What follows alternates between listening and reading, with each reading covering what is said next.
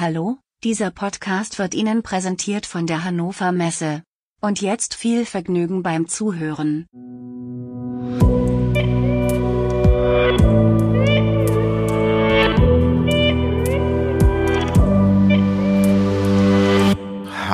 Hallo, liebe Zuhörerinnen und Zuhörer. Das ist die Podcast-Folge Nummer 142 des Podcastes KI in der Industrie. Mein Name ist Robert Weber. Willkommen zu einer neuen Kurz-KI-Folge, einer besonderen Kurz-KI-Folge. Wir haben das ja schon, ich weiß schon, glaube ich, schon einmal gemacht und haben uns in unserem Podcast Robotik in der Industrie bedient, weil wir festgestellt haben, wow, das ist ein spannendes Thema aus der Robotik, das auch unsere Leute in der KI beschäftigen sollte. Das machen wir heute nochmal. Darum lasst euch bitte nicht irritieren. Es ist nicht der Peter, äh, der da mit mir moderiert, sondern der Helmut Schmidt, der CEO von Agilox aus Österreich. Die machen übrigens AMRs, haben auch ein bisschen was mit KI zu tun. Das ist aber eine andere Geschichte. Wir haben zwei spannende Gäste uns in dem Podcast eingelassen, den Dr. Andreas Hermann und den Dr. Sven Schmidt-Rohr von Artiminds. Und es geht im ersten Teil um Teachpunkt-Optimierung via SPS und dann geht es weiter, das ganze Thema autonome Robotik, KI in der Robotik. Also eine äh, Copy-and-Paste-Folge sozusagen aus dem Robotik-Podcast, heute in den KI in die Industrie-Podcast. Viel Spaß beim Zuhören. Ab Mai suchen wir wieder einen neuen Partner für den KI-Podcast. Bei Interesse einfach bei Robert oder Peter melden. Und jetzt gehen wir nämlich, wir haben es jetzt schon zweimal angesprochen, zu den Kollegen von Artiminds nach Karlsruhe und wir sagen Hallo Andreas. Schönen guten Morgen. Und hallo Sven. Ja, hallo. Ähm, ihr habt uns ja eine E-Mail geschrieben, weil der Andreas ein, ein, äh, ein Hörer unseres Podcastes ist. Andreas, warum hörst du unseren Podcast? Mach mal ein bisschen Werbung für uns. Ja, sind äh, immer sehr brandheiße Themen, ähm, sehr Industrie ausgelegt, ähm, dementsprechend auch für uns spannend. Ähm, ich finde ich finde einfach, die Mischung macht's bei euch. Sehr gut. Freut mich zu hören. Dann vielleicht dir und zu eurem Unternehmen kurze Vorstellung. Andreas zu dir und Sven natürlich zu dir genauso. Ja, sehr gerne. Also erstmal danke für die Einladung. Freut mich sehr dabei sein zu dürfen und jetzt auch mal selber mich dann später anhören zu können. Ähm, ja, mein Background, ähm, ich komme hier aus Karlsruhe, komme aus dem Technologietransfer ursprünglich, also von der Robotikforschung in die, in die industrielle Anwendung, mache das jetzt seit äh, viereinhalb Jahren bei Artimines auch, bin hier in der Softwareentwicklung Teamleiter Genau, und Artimines an sich ist ein Deep Tech Softwareunternehmen, auch aus Karlsruhe, aus der Uni ausgegründet, 2013 schon. Seit 2015 sind wir auf dem Markt mit unserer Software. Wir haben uns von Anfang an auf die sensoradaptive Robotik konzentriert. Das heißt, den Roboter befähigen, mit Sensoren sich an seine Umwelt ein bisschen anzupassen. Wir sind äh, herstellerübergreifend, das heißt, unsere Software kann mit äh, Robotern verschiedenster Hersteller eingesetzt werden. Und ähm, ja, es geht also darum, den, den Anwender dazu zu befähigen, seine Roboterprogramme direkt anpassbar zu machen. Ähm, Wenn es also Prozessabweichungen oder sowas gibt, dass der Roboter da robust drauf reagieren kann und man eben nicht nur den, den stumpfsinnig wiederholenden Industrieroboter hat, sondern hier den Roboter, der ein bisschen mitdenken kann, hat. Mhm. Lass mich kurz, Andreas, Deep Tech, ist das eigentlich was Geschütztes oder kann sich jeder Deep Tech nennen? Oder da äh, machst du mich jetzt verlegen. Ich hoffe, es ist nicht geschützt. ähm, ich sehe uns als Deep Tech, weil wir eben alles, alles nutzen, was die, was die Technologie im Moment hergibt. Big Data Analyse und so weiter. Äh, macht ja viele, viele sagen, sie sind Deep Tech und so und Politik will Deep Tech fördern und auf einmal ist jeder Deep Tech. Ja, ich denke, bei uns ist das durchaus gerechtfertigt, weil wie gesagt, wir, wir nutzen auch KI ähm, und alle anderen spannenden Themen. Also wie gesagt, wir sind da, wir sind da am Puls der Zeit. Ja, also ist es ja so, wir haben ja sogar eine eigene Forschungsabteilung, ein eigenes InnoLab, ja, da wird wirklich geforscht, da wird publiziert, wir melden regelmäßig Patente an, bekommen wir regelmäßig erteilt. Äh, wir treiben tatsächlich KI für Robotik ähm, schon seit einigen Jahren jetzt äh, in einem gewissen Fokusfenster sozusagen sehr zielgerichtet voran. Und das ist ja, was Deep Tech wirklich auszeichnet, ja, diese Sachen, also Forschung, Vorausentwicklung zu machen, äh, neue Technologien zu entwickeln, ähm, grundsätzlicher Natur und eben nicht nur irgendwelche Frameworks zu nutzen oder existierende Technologien, die zusammenzustecken und dann vor allem Go-to-Market zu machen. Also das ist ja schon ein schon etablierter Unterschied und ich denke, das haben wir in den letzten Jahren so ausreichend äh, erwiesen, auf welche Seite wir da fallen. Helmut, seid ihr auch Deep Tech Agilox? Oh, ich würde sagen, wir, wir sind Hightech kombiniert Hardware und Software. Äh, ist, ist, ist, zum Interpret, ist, ist zum Interpretieren. Äh, aber ich denke, gerade wenn man von ähm, äh, KIT äh, Universitäts-Spin-Off hat, ist man da vielleicht etwas forschungslastiger. Wir schauen zwar auch in die, in die Zukunft, äh, aber ich bin mit Hightech äh, ganz, ganz, ganz happy und damit sind wir auch ganz gut, äh, ganz gut unterwegs. Und damit will ich vielleicht auch den Andreas kurz fragen. Er hat gesagt, ja, wir wollen natürlich Industrieroboter befähigen, dass sie nicht ganz so, ähm, nicht ganz so dumm oder nicht ganz so einfach oder einfach zum Programmieren sind. Ist für euch der Ansatzpunkt tatsächlich äh, der herkömmliche Industrieroboter? Äh, oder das komplette Robotikumfeld inklusive der Cobots. Und wenn Cobots ja, äh, wie positioniert er da hinsichtlich deren ähm, Usability? Ja, also wir, wir gehen ja schon die ganze Zeit diesen, diesen Spagat zwischen der intuitiven No-Code-Programmierung ohne Kompromisse machen zu müssen bei der Komplexität der Anwendung. Ähm, viele der Cobots, die jetzt auf den Markt kommen, die werben ja selber schon damit, dass sie ein besonders intuitives äh, Benutzerinterface haben, auch selber zum Teil gar nicht mehr mit, mit traditionellem Code programmiert werden müssen. Ähm, das heißt, die, die, den größten Benefit sieht man tatsächlich mit unserer Software bei Robotern, die noch traditionell programmiert werden müssen. Ähm, und wir gucken dann natürlich auch auf den, auf den Markt, was so wirklich genutzt wird, wo, wo der ähm, aktuelle größte Nutzen eben ist. Und natürlich, die, die Cobots sind ähm, ein sehr spannendes Thema, was, was immer weiter wächst. Ähm, dementsprechend wird das in Zukunft mit Sicherheit auch noch spannend für uns werden. Aktuell konzentrieren wir uns eher auf die, auf die Industrieroboter. Hm. Wir, wir blicken gleich mit euch ein bisschen in die, in die Zukunft, aber ihr habt uns ja ein Thema reingeworfen, wo ihr sagt, das ist super spannend, da sind wir gerade dabei. Und zwar ist das das ganze Thema Teach-Punkte, die ich ja ähm, oft, ähm, wie soll ich sagen, händisch nachjustieren muss. Und da habt ihr jetzt eine Automatisierung entwickelt, Andreas, oder? Korrigier mich. Nein, das ist genau, genau richtig. Also bei uns ist es so, der, der Nutzer soll sich bei uns ähm, auf, sein, auf seinen Prozess konzentrieren können, den er umsetzen möchte. Industrielle Automatisierungsprozesse, Fügeprozesse, was auch immer. Er soll sich da eben nicht mit der, mit der Programmierung und dem, der Technik rumschlagen müssen, sondern möglichst schnelle Iterationen schaffen können, um seinen Prozess eben robust umzusetzen. Ähm, und ein, ein wichtiger Aspekt dabei ist immer die, die Optimierung von irgendwelchen Schlüsselpositionen im Prozess. Ähm, jetzt ist es häufig so, dass diese, diese Schlüsselpositionen, da reichen ein paar äh, Zehntel oder Hundertstel Millimeter, reichen aus, um den Prozess eben stabil, robust zu machen, optimal zu machen. Und das ist händisch sehr, sehr schwierig, solche, solche Punkte rauszuoptimieren. Also mit reinem Hinschauen komme ich da nicht weit. Es gibt Prozesse, was weißt du nicht, Schleifprozesse, da sehe ich das noch nicht mal, da höre ich das vielleicht eher noch am Klang meines Werkzeugs, ob ich jetzt den Prozess, die Prozessparameter gut getroffen habe oder nicht. Dementsprechend schwierig ist es auch für Experten, solche ähm, feinen Justagen zu machen. Und das ist jetzt der Punkt, wo wir mit unserer Software ähm, zum, in, ins Spiel kommen. Wenn ein Anwender seine Anwendung mit der RPS, unserer Robot Programming Suite, umsetzt, dann ist es so, dass der Roboter zur Laufzeit schon annotierte Daten liefern kann. Das heißt, der, Roboter, der Anwender programmiert seinen Prozess bei uns mit sogenannten Templates. Das sind so eine Art Puzzleteile, aus denen er seinen ähm, Fluss, seinen Programmfluss zusammensetzt und äh, die er dann die Parameter eingibt in diese Templates, geführt durch ein Wizard-System. Und das Schöne ist, dass unsere Software dann am Ende daraus den Code, den nativen Roboter-Code für den entsprechend genutzten Roboter generiert und diesen Code dann auch schon anreichern kann, ähm, um semantische Informationen, die während der Nutzung, während des Prozesses dann vom Roboter an unsere LAR gestreamt werden. Die LAR ist unser Learning and Analytics äh, for Robots Tool. Das ist eine, eine große Datenbank, Big Data. Die sitzt bei euch in Karlsruhe oder ist das eine Cloud oder was ist das? Es ist quasi Cloud-Technologie, die aber on-premise beim, beim Nutzer läuft. Also wir, wir sehen das äh, so am ehesten verortet in der Edge, im Edge-Computing. Das heißt noch einigermaßen nah am Shopfloor, nah am Roboter, weil da sehr große Datenmengen fließen zwischen Roboter und Datenbank. Ähm, ist aber on-premise, das heißt die Daten verbleiben beim, beim Nutzer. Und auf diesen Daten kann dann nachher eine, eine Analyse und eine Optimierung durchgeführt werden. Also natürlich sind die Daten auch dafür da, um, um Qualitätsmerkmale zu prüfen, zu persistieren. Das heißt, der Anwender kann am Ende seinen Prozess auch rückwirkend noch anschauen, ob da sämtliche Prozessparameter gut eingehalten wurden ähm, zur Qualitätskontrolle. Aber die Daten können natürlich auch dann herangezogen werden, um darauf dann Optimierungen zu machen. Und das ist der springende Punkt bei uns. Die Daten sind nicht einfach nur irgendwelche Rohdaten, sondern die sind schon semantisch annotiert. Wenn man mit der RPS programmiert hat, weiß man, an der Stelle hat man jetzt einen Fügeprozess, an der Stelle hat man einen Bearbeitungsprozess oder eben einfach auch nur ein Transferprozess. Das heißt, die Daten haben schon eine gewisse, eine gewisse sehr hohe Güte.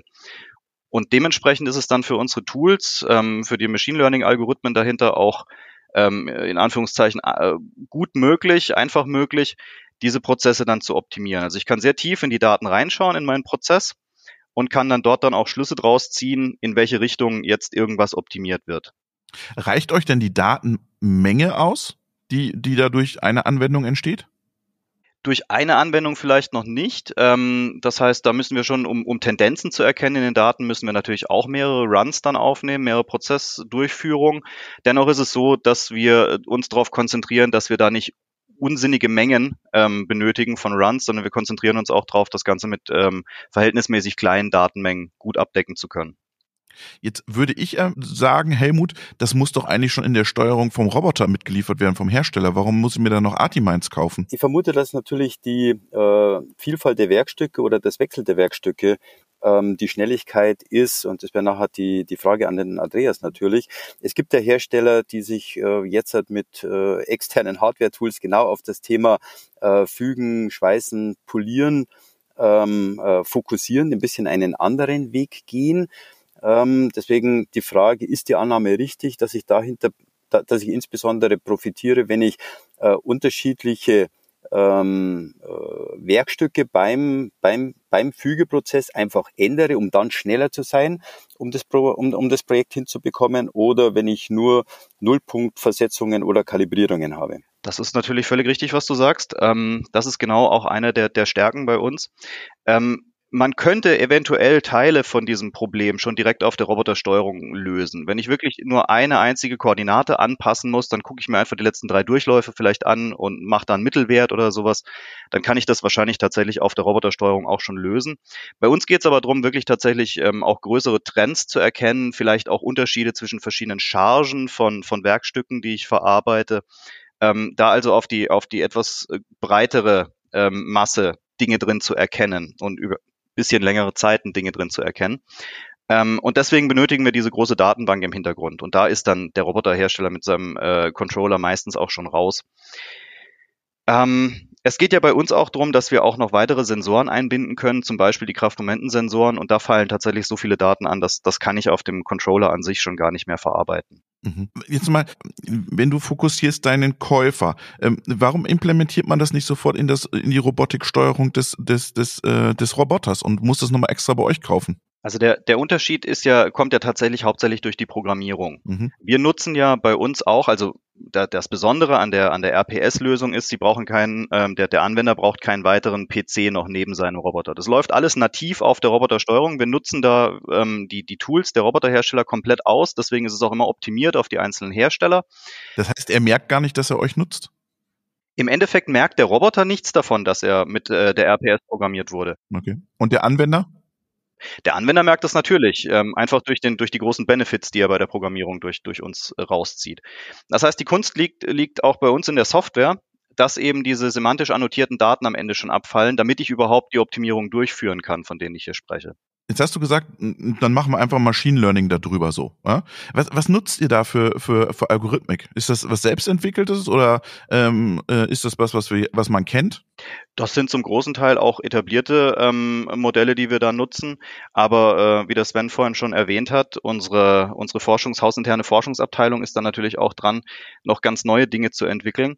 Aber die, die Trendanalysen und die, die Ausreißerdetektion und so weiter, das sind, das sind durchaus im Machine Learning ähm, etablierte Herangehensweisen, die wir da nutzen. Das Interessante jetzt bei dieser Teachpoint-Optimierung, wie wir das machen, ist, wir, wir schließen den Kreis jetzt von der Online-Welt. Also wir haben die Prozessausführung auf dem Roboter, streamen die Daten in unser Backend, analysieren sie dort und jetzt können wir inzwischen auch den Kreis wieder schließen und diese, diese diese Optimierung wirklich online durchführen, indem wir dann noch eine SPS mit einsetzen, mit in den Kreis reinbringen. Das heißt, die SPS ist so unser, unser Brückenkopf, der dann von der, von dem Daten-Backend wiederum in die Online-Welt, ähm, den, den Kreis schließt. Und ähm, das ergibt dann eben ganz, ganz spannende Spielweisen noch, dass wir also im Hintergrund losgelöst, entkoppelt von der Live-Ausführung, dann Optimierungen, auch rechenintensive Prozesse fahren können und dann die Ergebnisse von der SPS wieder abgerufen werden und dann live in das Roboterprogramm wieder eingespielt äh, werden können. Mhm.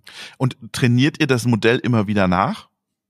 Das ähm, Modell, wenn es eingesetzt wird, wird auch nachtrainiert, ja. Mhm. Genau, und dabei, dabei können dann auch durch zusätzliche Daten vom Roboter, wenn man jetzt noch einen RFID-Laser oder irgendwas an seinem Roboter hat und einzelne Bauteile, Werkstückträger zum Beispiel erkennen kann, dann kann man auch Optimierungen spezifisch pro Werkstückträger dann erzeugen. Das heißt, wenn in meinem Prozess irgendwie 100 Werkstückträger immer wieder durchiteriert werden, dann weiß ich, okay, Werkstückträger Nummer 17 hat irgendwie ein Problem, da gibt es eine Abweichung, der ist leicht schief oder sowas. Dann kann sich der Roboter schon spezifisch auf diesen Werkstückträger einschießen sozusagen und sein, sein Programm darauf optimieren. Aber kann ich dann, äh, Andreas, ähm, äh, etwas weiter gedacht, äh, zu sagen, okay, ich habe heute ein Werkstück, das, ist 50 mal 50, äh, das wird, äh, das wird bearbeitet. Ähm, äh, ich habe selbstlernendes System, habe meine Abweichungen. Ich wechsle morgen auf ein Werkstück äh, 53 mal 53 und muss nichts mehr programmieren, sondern es liest nur noch die, die Daten, äh, die, Ab die Dimensionen und Abwase mit ein. Äh, und im Hintergrund ähm, allokiert sich der Prozess von, von alleine und dann auf 70 mal 30, dass ich tatsächlich ähm, in meinem Hintergrund einfach Daten abrufe, die ich gelernt habe. Ist, ist das nicht vorstellbar? Das ist definitiv vorstellbar. Das ist auch genau eins der, der heißen Themen ähm, in unserem InnoLab im Moment. Ich weiß nicht, ob der Sven dazu was sagen möchte, dass wir genau auch versuchen, ähm, Annahmen zu treffen und, und äh, Schlüsse zu ziehen ähm, auf Daten oder auf Situationen, die wir so noch gar nicht gesehen haben oder die der Roboter so noch gar nicht mhm. gesehen hat wirklich im. Sven, jetzt musst du mal ran. Genau, weil dann bin ich ja wirklich im No-Code-Programming und ich lege nur noch das Werkstück ein und kann mit den Daten auch proaktiv was nutzen. Deswegen, Sven, würde mich sehr interessieren, ja, also Helmut, äh, du sprichst ja schon das, genau dieses Thema in Richtung Zukunft an. Äh, da würde ich vielleicht nochmal ganz kompakt ein bisschen ausholen. Ich meine, äh, das ist ja, glaube ich, allen bewusst, wo das Fernziel liegt für das ganze Thema, das ist die autonom, autonome Fabrik, ja, und das sind im Endeffekt dann Automatisierungssysteme, die sich komplett selbstständig einrichten, ne? die einfach ähm, die Daten aus dem CAD, aus dem PLM-Backbone bekommen, über die Werkstücke, über den Prozess, die gewisse Hardware vor Ort haben, Roboter, Endeffektoren, noch ein paar andere Sachen und sich dann auf Basis der Gegebenheiten dann mit Sensoren, allem drum und dann selber konfigurieren. Ja. Ähm, äh, idealerweise kriegen sie ein bisschen sozusagen Anleitung von ähnlichen Anwendungen, die irgendwann mal andermal oder in einer anderen Fabrik gelaufen sind. Und dann ist es ein bisschen wie beim Menschen. Da gibt es jemanden, der, der kennt das Thema schon, der lernt neuen Menschen ein und den Rest überlegt sich der Mensch selber und sieht, was er da macht. Das ist, wo das Fernziel ja ist. Der Punkt ist nur, der Weg dahin, der ist nicht so ganz, ganz geradlinig. Den muss man Schritt für Schritt gehen. Und zwar gibt es da eigentlich zwei Säulen. Es gibt ähm, die technologische Säule und es gibt die Infrastruktursäule. Ähm, das, wo Helmut jetzt ja gerade schon drüber gesprochen hat, ist eigentlich so die technologische Richtung. Da geht es darum, Schritt für Schritt vom No-Code-Programming ist es ja eigentlich am Anfang zum No-Programming zu kommen. Ja? Also das System ist wirklich autonom, äh, muss nicht mal eingelernt werden, sondern äh, richtet sich selber ein. Ähm, und wir haben da schon eigentlich von Anfang an, ähm, deswegen heißen wir auch Artiminds und nicht irgendwie Easy Programming oder so Robotics, sondern Artiminds, dieses Thema Artificial Minds, also KI-Systeme, die sich selbstständig dann einrichten, war immer unser Fernziel. Das war aber auch immer unsere Philosophie, das Schritt für Schritt zu gehen. Und da war eben der Start mit dem No-Code-Programming, dann die Datensammelinfrastruktur und Aufbereitungsinfrastruktur. Jetzt das Thema die Teach-Punkte immerhin, also eine großräumige Optimierung über viele Zyklen. Ähm, ein spannendes Thema sind ja zum Beispiel unterschiedliche Werkstückträger oder Chargenwechsel, wo sich dann die Anlage selbstständig zumindest auf die Veränderung über viele Takte hinweg einrichtet. Ne? Das ist ja genau so einer der Business Cases, wo wir jetzt auch gerade Kunden haben, äh, die damit jetzt äh, in die, in die Serienproduktion gestartet sind oder starten ähm, äh, dass da so eine gewisse Intelligenz zumindest ist für Anpassungen.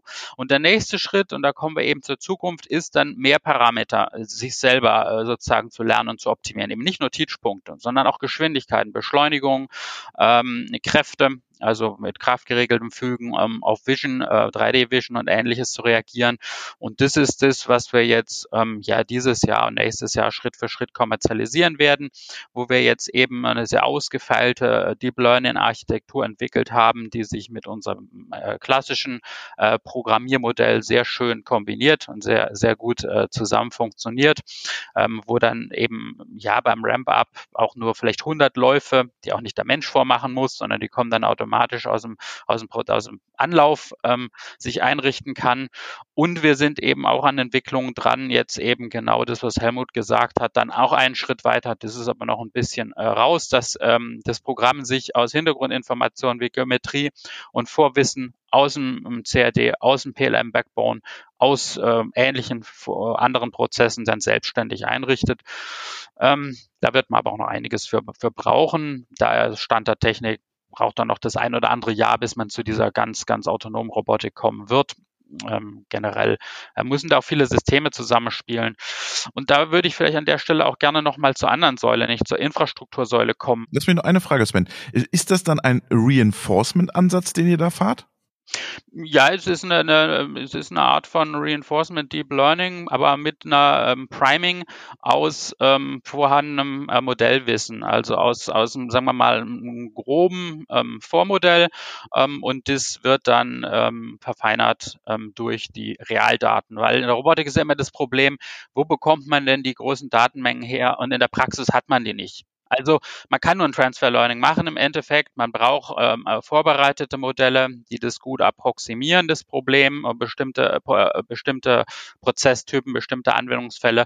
Und dann kann man die mit den paar Dutzend, wenigen hundert Läufen, die in so einem Ramp-up ähm, zur Verfügung stehen, dann, dann, dann hochfahren. Aber natürlich kann man das dann auch nutzen für die, für die ständige Weiteroptimierung. Und da hat man natürlich gegebenenfalls dann auch viele Runs, Tausende, Zehntausende und mehr. Bevor der Sven zur Infrastruktur kommt, habe ich noch mal eine kurze Frage an den Sven. Ähm, ich bin ein absoluter ähm, äh, Träumer oder Verfechter von dem Thema ähm, äh, Do-it-yourself und dann hilft natürlich euer äh, euer Ansatz ähm, ähm, her hervorragend, äh, überhaupt nichts mehr tun zu müssen, nur noch äh, die Daten äh, übers PDM einzulesen. Äh, meine Frage dazu ist, ähm, wer sitzt dort äh, näher dran? Ich oder ein, ein, ein Roboter, ein Roboterhersteller, der sagt, okay, ich habe äh, heute 100 Anwendungen für Schweißen, Polieren, Maschinen beladen und das ist Roboterhersteller A, B und C. Und ich ähm, designe mir dieses Modell, weil ich an den Daten schon dran bin. Äh, oder wie steht ihr euch, die jetzt nur von der Software kommen, damit im Gegen, im, im, im, im Wettbewerb. Bis dato haben sie ja die Roboterhersteller nicht hingekriegt. Wie, wie, wie siehst du das, die Positionierung, um genau diesen Weg zu gehen? Ja, also ähm, da, Helmo, das passt schon gut in Richtung Infrastruktur, ja, aber ich gehe jetzt erstmal wirklich auf deine Frage ein, weil das ist für mich de definitiv schon eine Mischung aus, wie sich äh, die Infrastruktur und der Markt entwickeln wird.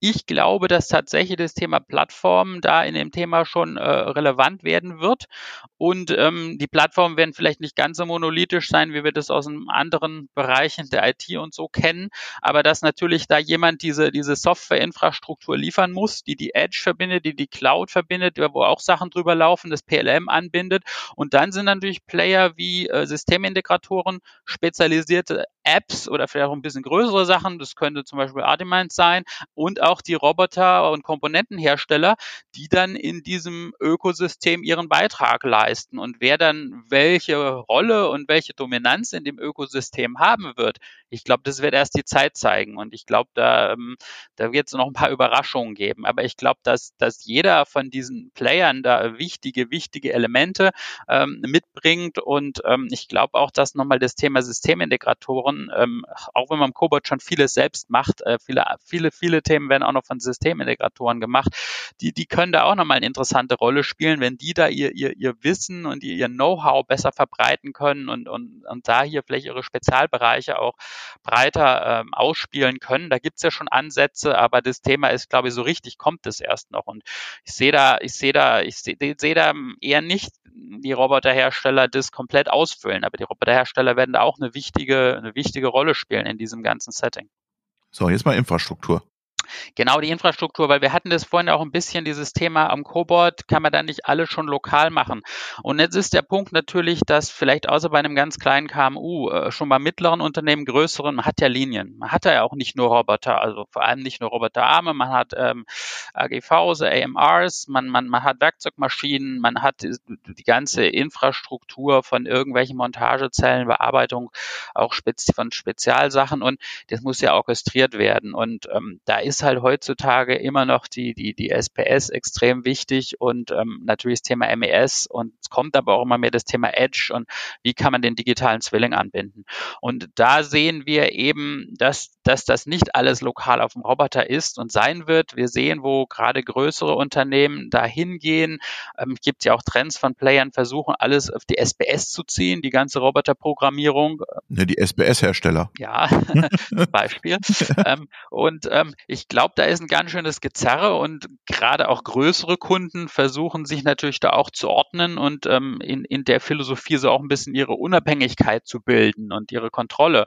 Und ähm, da sehen wir einen großen Bedarf eben auf Systemen, die dann, sagen wir mal, ein bisschen über den Roboter hinaus auch Sachen orchestrieren können, die gut integriert sind mit der SPS, gut integriert dann auch in Richtung PLM. Und das ist ähm, eine Sache, wo wir, wir sehr stark unterwegs sind und ich glaube, es gibt dann in KMUs natürlich Stellen, wo man wirklich ein Cobot nutzt, wie so ein Apple iPhone, ist komplett geschlossen, da ist alles drauf, Hardware, Software, all you need in one package. Ähm, aber viele, viele Segmente der produzierenden Fabriken äh, betrifft es nicht ganz so in der Form und äh, die entwickeln sich in eine andere Richtung und, und dafür, dafür optimieren wir uns und, und haben ja auch unsere Integration in andere größere Software-Systeme und ähm, da sehen wir, sehen wir, sehen wir eine gute, gute, äh, gutes, guten Platz und gutes Feld.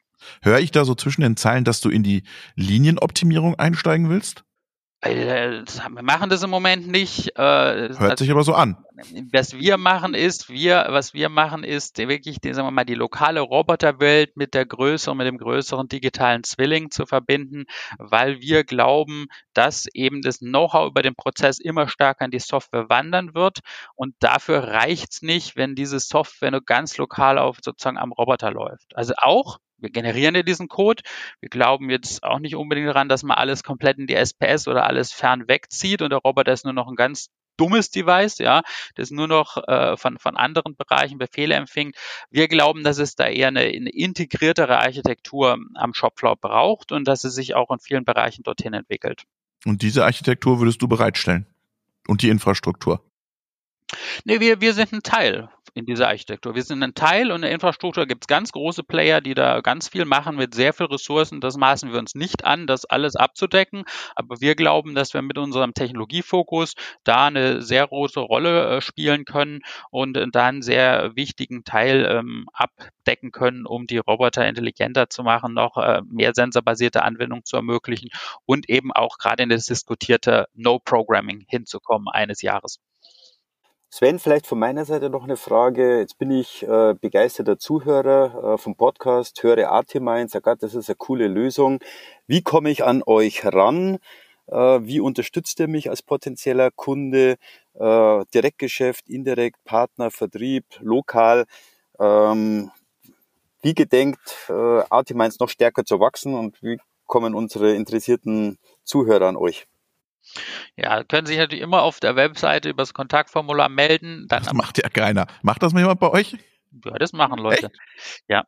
Ähm, und da dann vor allem die eine Online-Demo. Ja, wir machen jetzt, haben jetzt immer so Sammeltermine mit einigen Kunden jede Woche, ja, oder einigen Interessenten. Üblicherweise Kunden brauchen das dann nicht mehr, die, da sind wir dann schon tiefer, wo wir dann auch mal die Software äh, vorstellen. Da kann man dann auch Fragen stellen. Ähm, ist eine schöne, schlanke, interaktive Online-Session.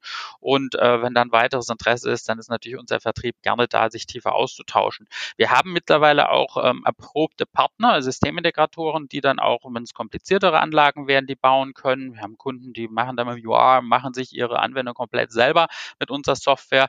Da gibt es die volle Bandbreite. Wir haben auch äh, Distributoren, die auch unterstützen können. Das ist dann natürlich gerade auch fürs Ausland wichtig. In, in, Deutschland können wir natürlich auch selber, haben aber auch gute Distributoren, können wir aber auch äh, selber ähm, ähm, unterstützen. Sind wir dann gerne vor Ort, äh, stehen wir zur Verfügung. Und ganz wichtig, wir haben eine eigene Dienstleistungsabteilung. Da sind ähm, einige Ingenieure, die dann auch für sehr komplizierte Prozesse im Bereich Oberflächenbearbeitung, im Bereich Bereich Montage, gerade auch biegeschlaffe Teile, große Toleranzen, dann auch mal so ein Konzept äh, zusammen mit dem Kunden äh, untersuchen können, da einen prototypischen Aufbau entwerfen, nur zu zeigen, dass der Prozess geht, wenn das sonst noch nie jemand irgendwo so einen Prozess gelöst hat.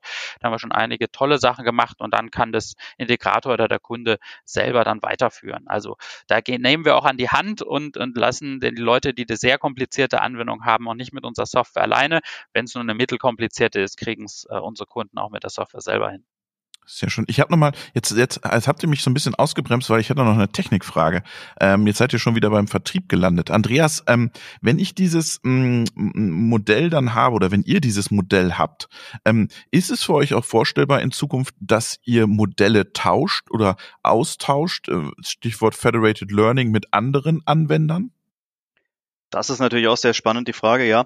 Ähm, Wie gesagt, wir, wir spielen ja auch mit einem der, der, einigen der ganz Großen zusammen. Da geht es dann eher darum, dass erstmal zwischen den einzelnen Facilities ähm, der, der Kundendaten äh, ausgetauscht werden können. Das heißt, dass da das abstrakte Wissen dann schon mal positiv genutzt werden kann. Und ich denke, wenn wir das haben, dann schaffen wir es vielleicht auch, das Ganze so weit zu abstrahieren, ähm, dass man ohne Geheimnisse preisgeben zu müssen, auch, auch Informationen gewinnbringend anderweitig nutzen kann bei, bei ganz anderen Kunden. Und jetzt mach doch mal, weil das haben wir am Anfang so ein bisschen äh, verschludert. Ähm, wenn ich jetzt die, wenn ich mich für euch entscheide, was liefert ihr an Software und was liefert ihr an Hardware mit, wenn, wenn wir das einsetzen wollen? Also wir haben, wir haben zwei große Produkte. Das ist einmal die RPS. Es sind beides Softwareprodukte. Wir sind reiner Softwarehersteller. Wir, wir brauchen und liefern auch keine Hardware. Ähm, maximal geben wir Empfehlungen für Hardware. Ähm, genau, also diese zwei Produkte, die Robot Programming Suite und die Learning Analytic for Robots. Mit der RPS programmiere ich und mit der LAR äh, interpretiere ich meine Daten. Und ich hänge mich dann aber online an euer Edge oder an euer Cloud-Infrastruktur dran. Also die LAR läuft, wie gesagt, on-premise ähm, beim Kunden, beim Anwender auf, auf einem Server. Das ist das Server-Backend. Und die RPS läuft auf meinem Programmiergerät, auf meinem Laptop. Die RPS integriert ja Online- und Offline-Programmierung. Das heißt, ich kann an meinem Arbeitsplatz in Ruhe im Büro meine Programme vorbereiten, meine Zelle auslegen. Wir haben auch Erreichbarkeitsanalysen und so weiter und so fort. Das mache ich alles offline. Dann geht's nahtlos in die Online-Programmierung über. Ich gehe zu meinem Roboter, schließe mich da per Ethernet-Kabel an meine Robotersteuerung an, kann dann Punkte nachteachen direkt am echten Roboter. Ähm, und was wir jetzt inzwischen auch haben, ist ein sogenannter ähm, Disconnected Mode. Das heißt, wenn jetzt in meiner Anwendung in der Nachtschicht irgendwas auftritt und ich muss da eingreifen in meinen Prozess, nochmal Punkte abändern, dann kann ich das direkt am Roboter-Panel wieder machen, weil wir ja in der nativen Roboter-Programmiersprache unseren Code erzeugen. Und diese Änderungen, die dann in der Nachtschicht vielleicht gemacht wurden, auch wieder direkt in, mein, in meine RPS zurückführen am nächsten Tag, wenn ich dann wieder den Laptop vor Ort habe. Sven, lass uns nochmal, du hast, wir haben gerade vor zehn Minuten schon ein bisschen über Zukunft gesprochen. Wo entwickelt sich Artimines hin? Was ist, welche Themen habt ihr noch auf dem Schirm? Äh, lass machen wir deine Schublade so ein bisschen auf. Naja, also in die Richtung, ich hatte ja gesagt, es gibt die Technologiesäule, es gibt die Infrastruktursäule und beide äh, führen eigentlich zu dem Ziel, äh, Automatisierungsprozesse äh, überwiegend in Software abzubilden und über die Software auch äh, zu steuern, weil es doch ähm, in vielen Anwendungen heutzutage noch sehr viel Sondermaschinenbau gibt ja, für, für Automatisierung und die einfach die Flexibilität ähm, äh, behindert. Und darum geht es eben der Sensoreinsatz, äh, 3D-Kameras vor allem, aber auch 2D-Kameras und Kraftmomentensensoren ermöglichen halt den äh, Hardwareaufwand in den Sondermaschinenbau und vielen Anwendungen dann massiv zu reduzieren.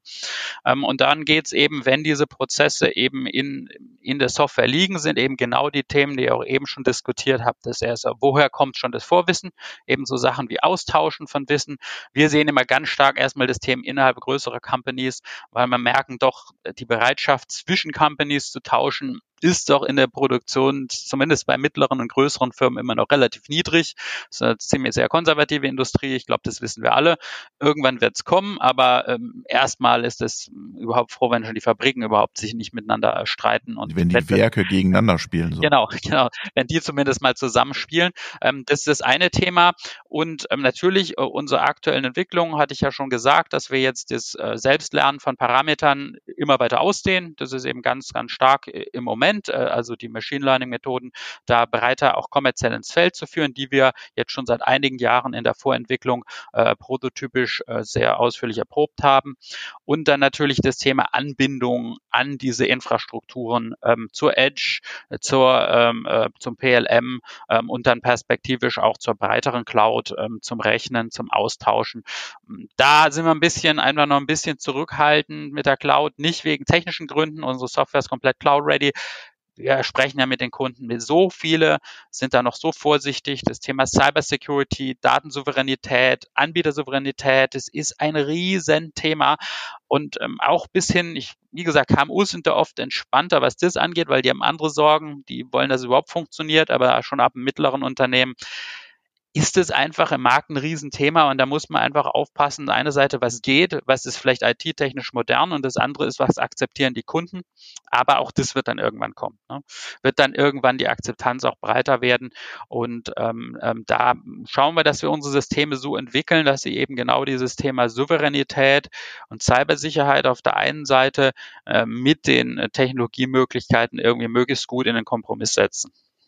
Super, vielen, vielen Dank, lieber Andreas und vielen lieben Dank, lieber Sven und schöne Grüße nach Österreich, lieber Helmut. Super, war sehr interessant. Ich sage danke, Andreas und Sven und Robert natürlich. Vielen Dank. Ja, vielen Dank auch von mir.